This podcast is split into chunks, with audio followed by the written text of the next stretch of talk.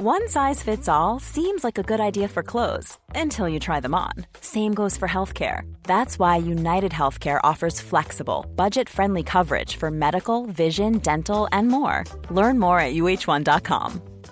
Cool fact a crocodile can't stick out its tongue. Also, you can get health insurance for a month or just under a year in some states. United Healthcare short term insurance plans, underwritten by Golden Rule Insurance Company, offer flexible, budget friendly coverage for you. Learn more at uh1.com. When you're ready to pop the question, the last thing you want to do is second guess the ring.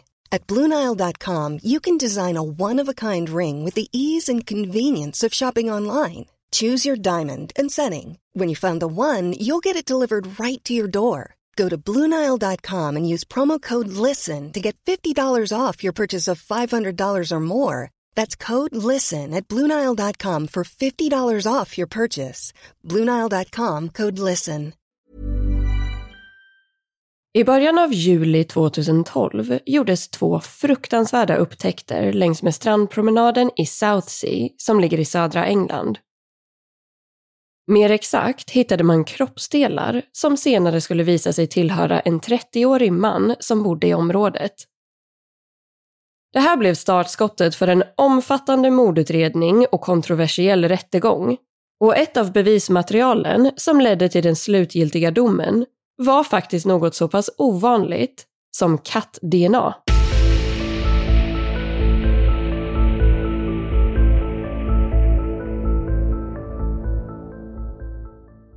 Hej på er och varmt välkomna ska ni vara till ännu ett avsnitt av Rysapodden. Och den här veckan så ska jag alltså ta er igenom det otroligt tragiska mordet på David Guy som ägde rum i juli 2012. Och framförallt också allt det som hände efteråt och hur man till slut lyckades bevisa vem som faktiskt låg bakom mordet. Men med det sagt så tycker jag helt enkelt att vi tar och hoppar rakt in i veckans avsnitt.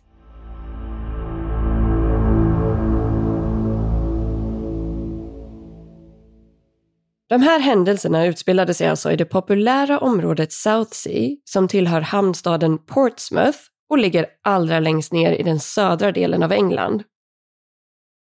Southsea är därför känd för sin långa strandpromenad och sina imponerande vyer som sträcker sig ända bort till ön Isle of Wight i den engelska kanalen. Området uppskattas inte bara av lokalbefolkningen utan lockar även mängder av besökare från andra platser i Storbritannien och runt om hela världen. Och hela det här fallet började faktiskt i samband med att några utländska studenter vandrade runt på South Sea Beach under tisdagskvällen den 3 juli 2012. Helt plötsligt fick de syn på ett lite udda objekt som låg på den steniga stranden och inom kort skulle de göra en fruktansvärd upptäckt. I en soptunna av plast låg det någonting som hade blivit inlindat i ett rosa duschdraperi. Och inuti duschdraperiet hittade de en mänsklig torso med avskurna ben, armar och huvud. De förskräckta studenterna larmade polisen som direkt kom till platsen. Området spärrades av och inom kort gick man ut till allmänheten och bad folk att hålla utkik efter fler liknande objekt längs med stranden och i det närliggande området. Detta tillsammans med en stark varning om att inte öppna några paket utan att först och främst kontakta polisen. Utöver det så eftersökte man vittnen som eventuellt skulle ha kunnat se något suspekt eftersom att man uppenbarligen misstänkte brott. Det här var trots allt ett väldigt livligt och populärt område, så förhoppningsvis kunde det finnas värdefull information bland alla de besökare som hade varit där under dagen och kvällen den 3 juli. Med tanke på att man bara hade hittat en torso så blev det såklart väldigt svårt för polisen att kunna identifiera personen. Det man däremot kände sig säkra på var att torson troligtvis tillhörde en relativt ung man. Polisen fortsatte spärra av området och sökte noggrant igenom hela strandpromenaden. De hade en stark känsla av att det skulle finnas fler paket med fler kroppsdelar i. Och tre dagar senare så visade det sig att de hade haft rätt. Då hittade man nämligen mannens underkropp, eller mer specifikt hans ben och bäcken. En obduktion genomfördes sen på de få delar som fanns kvar av kroppen och som man hade hittat. Rättsläkaren hade därför svårt att med säkerhet kunna avgöra en exakt dödsorsak, men förklarade att märken och sår på torson indikerade att mannen troligtvis hade utstått en långvarig och våldsam attack innan han dog och slutligen styckades. Det här ska ha ägt rum någon gång mellan lördagen den 30 juni och tisdagen den 3 juli, vilket var dagen då torson upptäcktes på stranden. Dagen innan polisen upptäckte mannens underkropp, alltså den 5 juli, så dök det upp en väldigt förvirrad man vid polisstationen i Shoreham, drygt en timme med bil från Portsmouth. Det här var den 46-årige skrothandlaren David Hilder. Dessvärre visade det sig att stationen var stängd och att det bara fanns som en typ av snabbtelefon som man kunde ringa på för att få hjälp. Men David lyckades till slut komma fram och förklarade då för operatören som svarade att han hette David Hilder och att han bodde i Southsea. Därefter sa han följande. Jag skulle vilja prata med någon. Jag tror att jag har gjort något allvarligt. I morse hittade jag en massa tomma neurofenkartor i fickan. Och Nurofen är ju alltså en typ av smärtstillande medicin. David fick då frågan om han mådde dåligt och behövde en ambulans. Och hans svar blev då Jag behöver nog prata med en polis först. Jag tror att jag kanske kan ha mördat någon. Polismannen Steven Miles begav sig raka vägen till stationen för att möta upp David och de två gick sedan in för att prata vidare. Han har beskrivit att David såg ganska smutsig och vanvårdad ut och att han framförallt verkade otroligt förvirrad. Steven frågade vad som hade hänt och David svarade då att han inte visste vad han hade gjort men att han hade minnesbilder av att han skulle ha gjort något riktigt hemskt. Han ska också ha sagt följande. Om jag har gjort det som jag misstänker att jag har gjort så kommer jag att ta livet av mig. Men när han då fick frågan om vad han menade och exakt vad han skulle ha gjort så ska han bara ha sagt “Jag vet inte”. Utifrån att David hade nämnt smärtstillande tabletter så togs han till sjukhuset för att undersökas ifall han skulle ha tagit en överdos. Han ska inte heller ha verkat förstå hur han ens hade tagit sig till Shoreham eftersom att han egentligen bodde en dryg timme därifrån, i Southsea. Under tiden som David blev undersökt av läkare så gick polisen igenom hans bostad och de ska då inte ha hittat något misstänksamt överhuvudtaget. När de sen informerade David om det här så blev han uppenbart lättad och sa något i stil med “Då måste jag bara fått för mig alltihop”. Personalen på sjukhuset ansåg dessutom att han var frisk nog för att kunna bli utskriven och David Hilder skickades sen iväg på ett tåg som tog honom raka vägen tillbaka till Portsmouth. Någon gång runt den här tidpunkten så hade man också lyckats identifiera mannen vars kroppsdelar hade hittats på stranden. Det visade sig nämligen vara 30-årige David Guy och med tanke på att vi nu har att göra med två stycken David så kommer jag nu att använda deras efternamn lite mer för att det inte ska bli alltför otydligt och förvirrande. Men innan han dog så bodde David Guy också i Southsea. Han hade däremot ingen fast bostad utan levde framförallt i sin husbil. Han brukade därför spendera väldigt mycket tid hemma hos sin vän som bodde i samma område och som visade sig vara 46-årige David Hilder som hade vandrat in på polisstationen i Shoreham. Polisen fortsatte sedan att gräva vidare i de två männens liv och deras relation. Det visade sig då att de hade känt varandra under en väldigt lång tid och att de dessutom hade haft en ganska turbulent vänskapsrelation.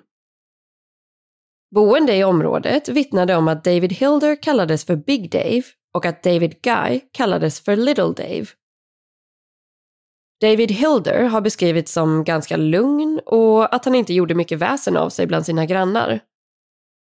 Han var dock lite småkänd i området eftersom att han brukade cykla runt på en väldigt speciell cykel som var utrustad med en stor plastlåda fram till som beskrivs som en butchers box eller en slaktarlåda. Relationen mellan de två männen ska i mångt och mycket ha gått ut på någon form av utbyte av tjänster. Mer exakt så brukade David Guy bland annat komma och äta och duscha i David Hilders lägenhet. Detta eftersom att han själv bodde i en husbil. I utbyte mot mat och varmvatten skulle David Guy ansvara för att ta hand om David Hilders katt, Tinker, när han var borta. Enligt uppgift ska det sen vid flera tillfällen ha blivit så att han kom hem igen och möttes av en smutsig lägenhet och en vanvårdad katt. Det här gjorde honom väldigt arg och han ska då ha slagit eller misshandlat David Guy. Så den här så kallade vänskapsrelationen beskrivs av utomstående som ganska destruktiv och våldsam. Även om det såklart bara var de själva som visste exakt hur det egentligen låg till och vilken typ av relation de egentligen hade till varandra. Men polisen hade nu börjat rikta in sig på David Hilder som huvudmisstänkt för det brutala mordet på David Guy. Inte minst på grund av allt det han sa i samband med att han självmant vandrade in på polisstationen i Shoreham. För den incidenten inträffade ju dessutom bara några dagar efter att mordet ska ha ägt rum och kroppsdelarna började dyka upp på stranden.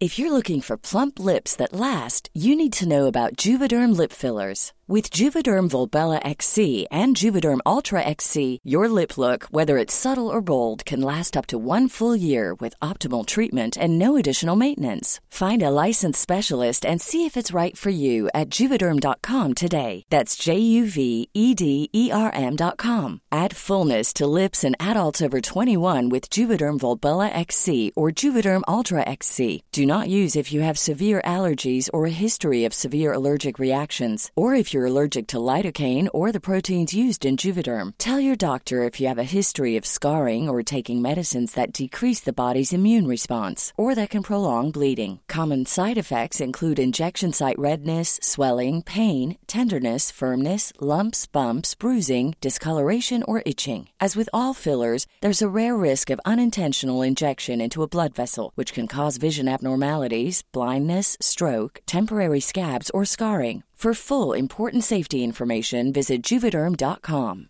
Hey, I'm Ryan Reynolds. Recently, I asked Mint Mobile's legal team if big wireless companies are allowed to raise prices due to inflation. They said yes. And then when I asked if raising prices technically violates those onerous two year contracts, they said, What the f are you talking about, you insane Hollywood ass? So to recap, we're cutting the price of Mint Unlimited from $30 a month to just $15 a month. Give it a try at mintmobile.com slash switch. $45 upfront for three months plus taxes and fees. Promo rate for new customers for limited time. Unlimited more than 40 gigabytes per month. Slows. Full terms at mintmobile.com. Everyone knows therapy is great for solving problems, but getting therapy has its own problems too, like finding the right therapist, fitting into their schedule, and of course, the cost. Well, BetterHelp can solve those problems. It's totally online and built around your schedule.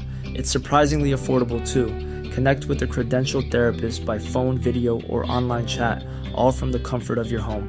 Visit betterhelp.com to learn more and save 10% on your first month. That's BetterHelp, H E L P.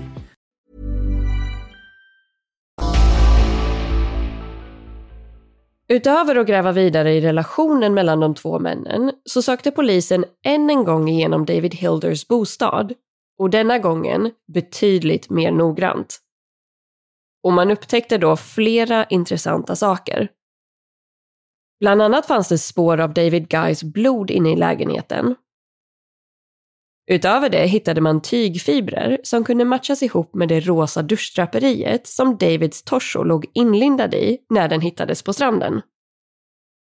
Den 8 juli 2012 greps David Hilder av polisen misstänkt för att ha mördat och styckat upp sin vän David Guy.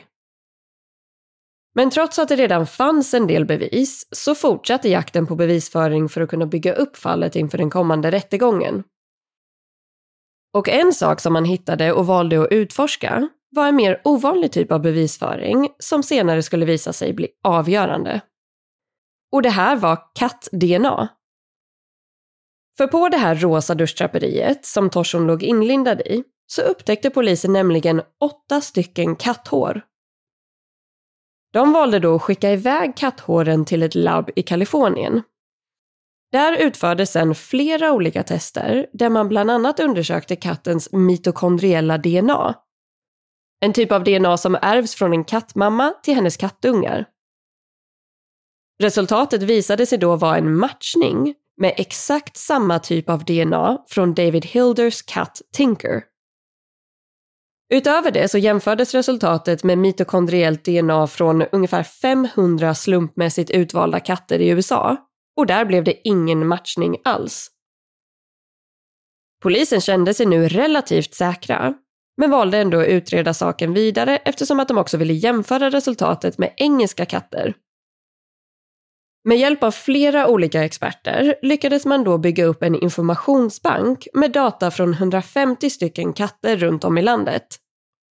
En databas som man hoppas kunna utveckla och använda i fler utredningar framöver. Men i just den här utredningen så var ju syftet att bevisa att hårstråna på duschdraperiet med största sannolikhet tillhörde just Tinker och därmed kunde kopplas till David Hilder. Av totalt 152 engelska katter så matchade tre av profilerna med hårstråna från duschdraperiet. Så med andra ord kunde man inte säga att den enda möjligheten var att det skulle ha varit Tinkers hårstrån, men att det var en ovanlig DNA-typ och att det med största sannolikhet var så. Åklagarsidan valde därför att inkludera den här bevisföringen. Och det här var faktiskt första gången som katt-DNA hade använts under en rättegång i Storbritannien. Och den här omtalade rättegången påbörjades sen vid Winchester Crown Court under sommaren 2013, drygt ett år efter att mordet ägde rum. David Hilder nekade då till samtliga anklagelser Åklagarsidan presenterade sin teori om vad som hade hänt och den gick ut på att David och David återigen hade hamnat i bråk med varandra och att David Hilder till slut hade blivit så pass arg att han tappade kontrollen och högg sin vän i bröstkorgen med någon form av skarpt föremål. Efteråt ska han ha styckat upp kroppen och dumpat de olika kroppsdelarna i området. Som transportmedel ska han ha använt sin cykel med den här stora plastlådan fram till. Det fanns nämligen utsagor från vittnen och bilder från CCTV som bevisade att David Hilder faktiskt hade cirkulerat runt med sin unika cykel, precis i närheten av platsen där kroppsdelarna senare hade hittats. Åklagarsidan betonade att det krävdes noggrann planering, klarhet och fokus för att kunna utföra mordet samt att stycka och dumpa kroppen på det här viset. Utöver katthåren från Tinker så hade man ju också hittat både blod och fibrer i lägenheten som kopplade David Hilder till mordet. Sen återstod ju också faktumet att han själv hade sökt upp polisen i Shoreham och sagt att han trodde att han hade gjort något hemskt och att han hade mördat någon. Försvaret hade inte alls lika mycket att gå på och deras främsta argument var att David Hilder hade lidit av flera depressioner, hade inlärningssvårigheter och att hans IQ-värde låg på 63. Vilket alltså är ganska lågt med tanke på att större delen av den mänskliga befolkningen har ett värde som ligger någonstans mellan 85 och 115. Och om han nu hade ett så pass lågt IQ, hur skulle han då ha lyckats klara av att utföra den här typen av mord och att göra sig av med kroppen och att rengöra brottsplatsen så pass noggrant som han ändå gjorde? Efter att båda sidor hade lagt fram alla sina argument drog sig juryn tillbaka och återkom sen efter tre dagar med beslutet att David Hilder bör anses skyldig till mordet på David Guy. I slutändan dömdes han däremot inte för mord utan det blev istället dråp och straffet blev minst 12 år i fängelse. Det här fallet har väckt starka känslor och reaktioner med tanke på att det fortfarande finns så pass många obesvarade frågor Bland annat har man ju aldrig hittat något mordvapen. Man har aldrig kunnat hitta resten av kroppen utöver själva torson och benen som hittades på stranden. Man kan inte heller säga helt säkert var mordet faktiskt ägde rum. Det fanns ju spår av David Guys blod inne i David Hilders bostad. Men om han faktiskt styckade upp en kropp där inne så kan man ju tänka sig att det var en extremt blodig situation och att det skulle ha varit väldigt svårt att städa upp ordentligt. Man kan ju inte heller veta exakt hur deras relation såg ut och vad som i så fall fick David Hilder att bli så pass arg att han valde att utföra den här fruktansvärda handlingen. Men trots alla de här obesvarade frågorna så kan man såklart inte ignorera den forensiska bevisföringen som fanns och som ledde till David Hilder. Inklusive hans egen katts DNA. Efter att domen hade utdelats så valde David Guys pappa Michael att uttala sig om sin sons död och han sa då följande. In time I will come to terms with my loss. But it's the cutting up of my son's body I cannot accept and never will. Och faktumet att familjen fortfarande inte kan förstå exakt hur det här hände och varför måste såklart ha gjort sorgearbetet betydligt svårare. David Hilder försökte senare att överklaga sitt straff, men hans ansökan blev nekad i början av 2014. Detta på grund av att han ansågs utgöra en fara för samhället och att ha en tendens till starka och våldsamma reaktioner under sina depressiva perioder. Men med tanke på att han dömdes till 12 års fängelse år 2013 så kommer David Hilder eventuellt kunna bli frisläppt redan år 2025.